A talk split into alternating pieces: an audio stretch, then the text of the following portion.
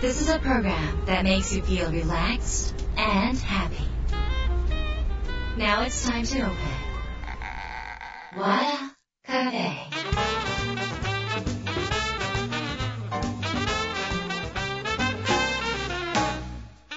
和田カフェのオーナー和田博美ですやる気満々の人もちょっと明日が憂鬱な人も明日笑っていけるよう今夜もワクワクお届けします。改めましてこんばんは。和田博美です、えー日が変わって、えー今2月25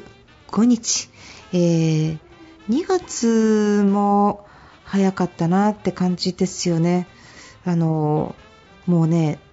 時間のスピードが速いので、えー、と皆さんあのやらなきゃいけないことが後ろにガーってきちゃう感じはそのあるとは思うんですが、まあ、あの時間は無残ですからね。あの過ぎ去った後になんかまだまだあるまだまだあるまだまだあるガーン来たみたいなね。なんかそんな感じがあると思うんですけど私も同じです、えーそんな中ですねバタバタバタバタやっているのが3月16日からスタートする舞台劇宝物の、えー準備お稽古をやってます、えーここのところ、え本業のお仕事は本当にほったらかしと言いますか和田博美はこれからどうやって生きていけばいいんだろうってこの周りが心配してくださるぐらい、まあ、仕事してないんですよねで仕事してなくてあのお芝居のお稽古とかをしてる超充実した生活をしております。えーとまあ、あのまだチケットが今これ収録してる日はまだちょっと前ちょっとその前なので私は今この2月25日の放送の時にもうチケット売り切れてたらいいなってちょっと思ってるんですけどあのそんな厚かましいことになってないと思ってるのであのまだあります。でまだあると思います。なので、えー、とウェブの方からあのぜひ、えーご購入いただければと思っております。よろしくお願いします。ちなみにですね、この、えー、と役どころは、えー、と私はナレーションとえ朗読を入ります。で、えっと、この小説が子供の頃から大人になるまでの新展開が非常に多くって一人の役者さんも子役から大人までを一気にやるわけですけどあの、まあえっと、大道具とかその衣装とかはそんなに凝らずに演技とセリフだけで回していくのを見せていく感じなのでちょっと場面転換の切り替えの時に若干私のナレーションが必要になってくるので結構出番あるんですよ。まあ、でもあの演出の家さんからは和田さん、まあ文字見れますからみたいな感じでちょっとあったんですけど暗いんですよ、舞台が。で小さい字見えないし暗いし私は一体どうしたらいいんだみたいなそういうその苦行を乗り越えですねあの今あの準備を整えております。あのーこれは多分見見といた方がいいってお前の口が言うなって感じですけど見といた方がいいと思いますのでぜひ足を運んでいただければと思います。えーということでですね、今週は、今週もですね、皆さんからいただいた相談メールをご紹介します。和田博美の和田カフェ、どうぞ最後まで楽しんでいってください。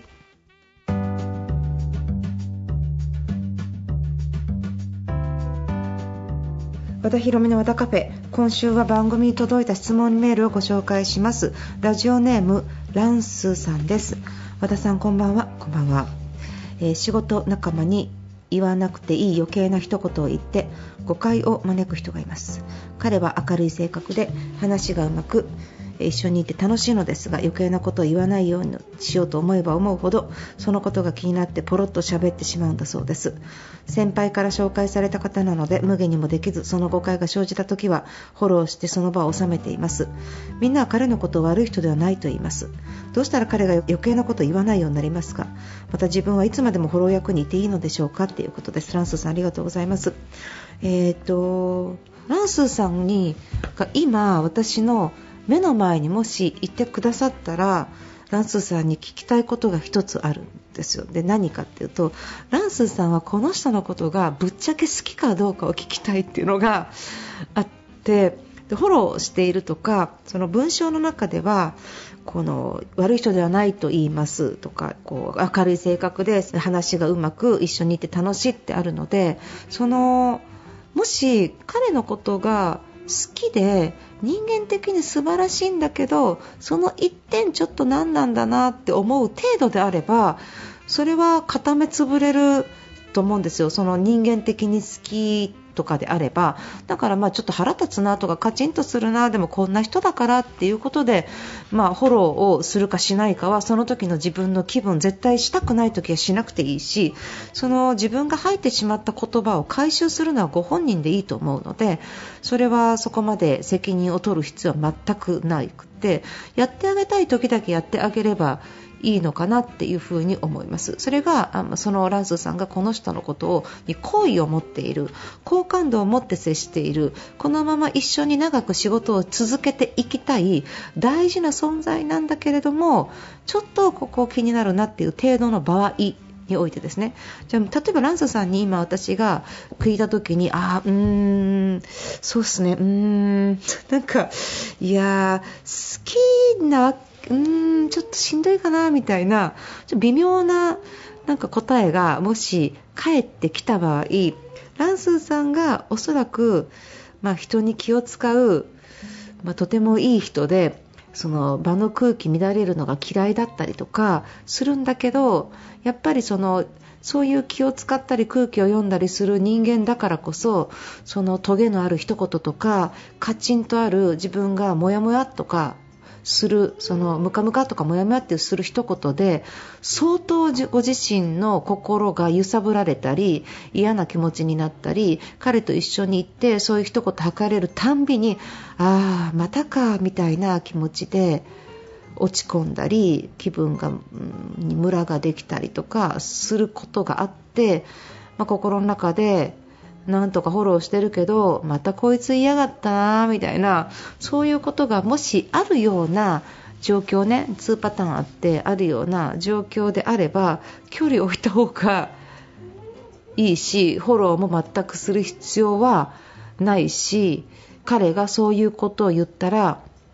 露骨に嫌な顔をしてなんでですか？とか、えー、っといやいやそういうつもりじゃないんでとかあのなんかはーとかあとは聞こえないふりをするってやつですね。あなんか言いました？みたいな。いちいちそこに愛想を使って反応したりとかなんかその、えっと、おそらくいらんこといいの人の心理というのはまあ、面白いと思ってやっているとかその場がその誰かをけなしたりとか、えーと自分が何かその傷つくとか相手がカチンとするようなことを言っても、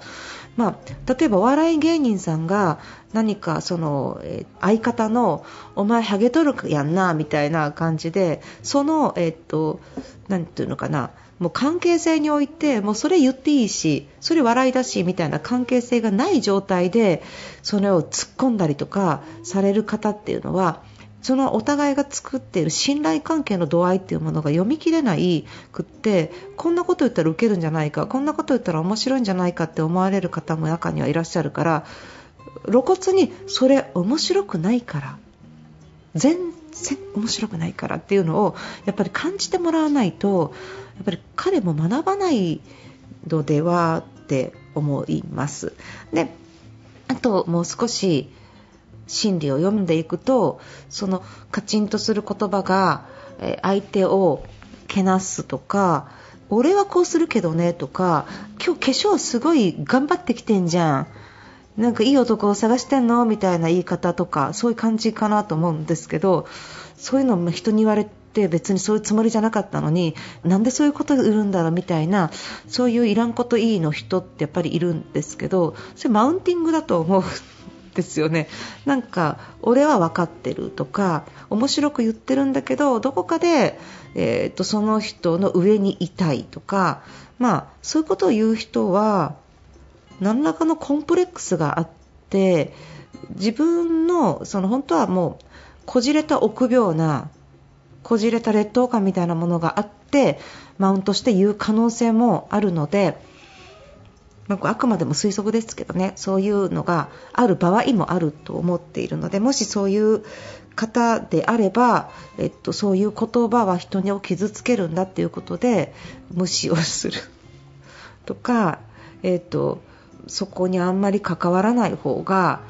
いいかなっていうふうに思うなって思いますね。であの関われば関わるほど自分のイライラした気分があってでその人になんかいるだけでもしご自身ランスーさんがイライラするってことはランスーさんのえー、その時の、えー、っと気持ちが下がっているのでなんか調子悪くなるじゃないですか。じゃその後その方の顔を見たたんびにイラッとしたりとかそういうことがあるので自分の心が乱れないことをまず一番にとっていただきたいからなんか無視をしたりとかなんか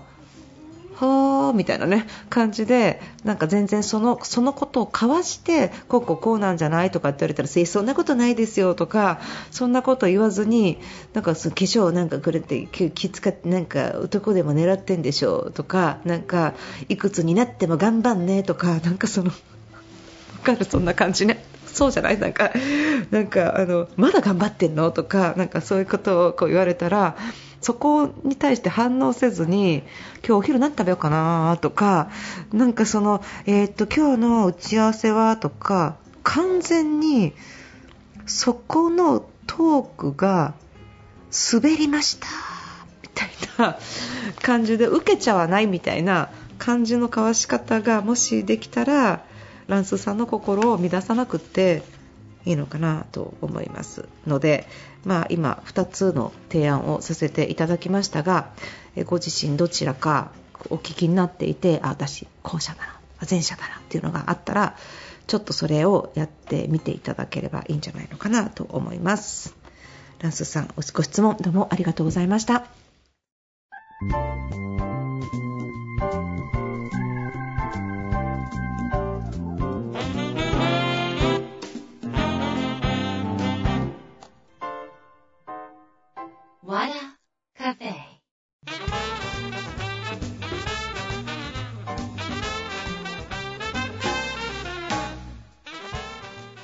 えー、っと今日はあの人間関係のご質問にお答えさせていただきました。えーと、この番組では、えーと、皆さんからの質問をこのような形でお受けしております。えー、FM 富士山の、え、アドレスがあります。和田アットマーク FM 富士 .jp になります。番組の感想、話題の相談、えー、などなど、えー、どしどしお待ちしておりますので、よろしくお願いします。それから、えーと、こちら、えーとですね、放送後、今これ聞き逃したっていう方、ポッドキャストで配信しております。Spotify、iTunes で、えー、和田ひろみ和田カフェで検索してください、えー、それからこのラジオ番組ですがロサンゼルスにあるラジオ局 TJS ラジオでも放送しています。ロサンゼルスのお住まいのお友達にもぜひご紹介ください。よろしくお願いします。えー、さて、冒頭でもお話しさせていただきましたが、このところラジオでも毎週毎週、えー、しつこくご紹介しております舞台劇宝物の公演がございます。毎週毎週紹介してて、こいつ本当にチケット売るの必死じゃんって思ってるんじゃないかなと思うんですけど、そうなんですよ。いけないですか？みたいな感じなんですけど。と、えー、こちら和田博美の「宝物」という小説を私の大好きな、えー、舞台に変えさせていただきました、えー、私自身があの小説も好きで舞台も大好きで毎回言ってますけど舞台っていうのはいろんな役者さんがそこで集まって今回もいろんな劇団からよりすぐりの方を4名集めてあの1つの作品を構成して作ってるわけですけど、まあ、1回この芝居1ヶ月前から2月から練習が始まって3月本番になったらパッてまた皆さん違う舞台に行ったりとかするのでこの瞬間だけの家族なんですよね。この瞬間だけ巡り合ったその人生の一シーンで1つのものを作るっていうのが舞台の面白さなのかなって思ってます。で前も何回も話してますけどなんで私がお芝居を好きかってことなんですけどあの私はビジネス書を書いていてセミナーもやってて営業系のセミナーだとこういう風にしたら売れますよこういう風にやったらお金が稼げますよとか、まあ、話し方とかコミュニケーションの話であればこういう風に話をする聞き上手になってこういう相づちを打ってこの笑顔をキープしてっていうそのいろんなテクニックみたいなことをお伝えするのが、まあ、あの企業様に言ってやる本業のお仕事になるんです。でよくそういうセミナーを受けに来てくださる方私のセミナーに受けに来てくださる方にはものすごく言ってることなんですけどあのだから私のセミナー聞いてる方は何回も聞いてる話になるんですが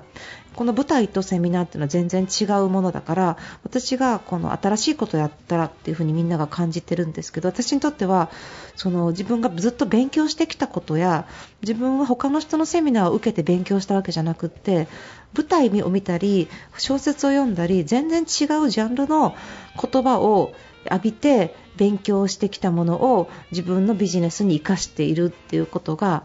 多くあるんです。住んでる世界が違うものの方がやっぱり自分は学びがすごく多いんですね。で何かえっと、ダイレクトに、えっと、物事を投げられたら分かりやすいんだけれども心が動かないセミナーとかやっててこうしたらこうしたらこうですよみたいな分かりやすいものは無駄がなく効率が非常によくゴールに早く到達できる分プラスはそこの部分なんですけどその何でもトレードオフでデメリットがあってそのデメリットっていうのは悩んだ時間とか考えた時間とか自分ならどうするかなとか自分の中でこじれたものがほぐれていくような感覚とかその複雑な自分の部分に向き合ったりとかえっと、本当は自分がそこの方程式が分かってゴールはこうしたらいいのに何か動けない原因みたいなものは違う世界にあってその違う世界のものを見たり聞いたりすることによってそこからヒントが得て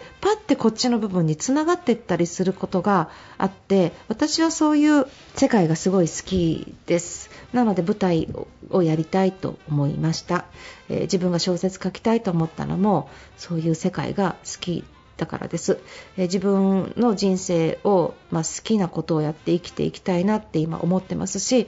まあ、自分のセカンドシーズンみたいな気持ちでこの舞台を、え作っています。もうすぐ始まりますが3月16日から19日始まりますが、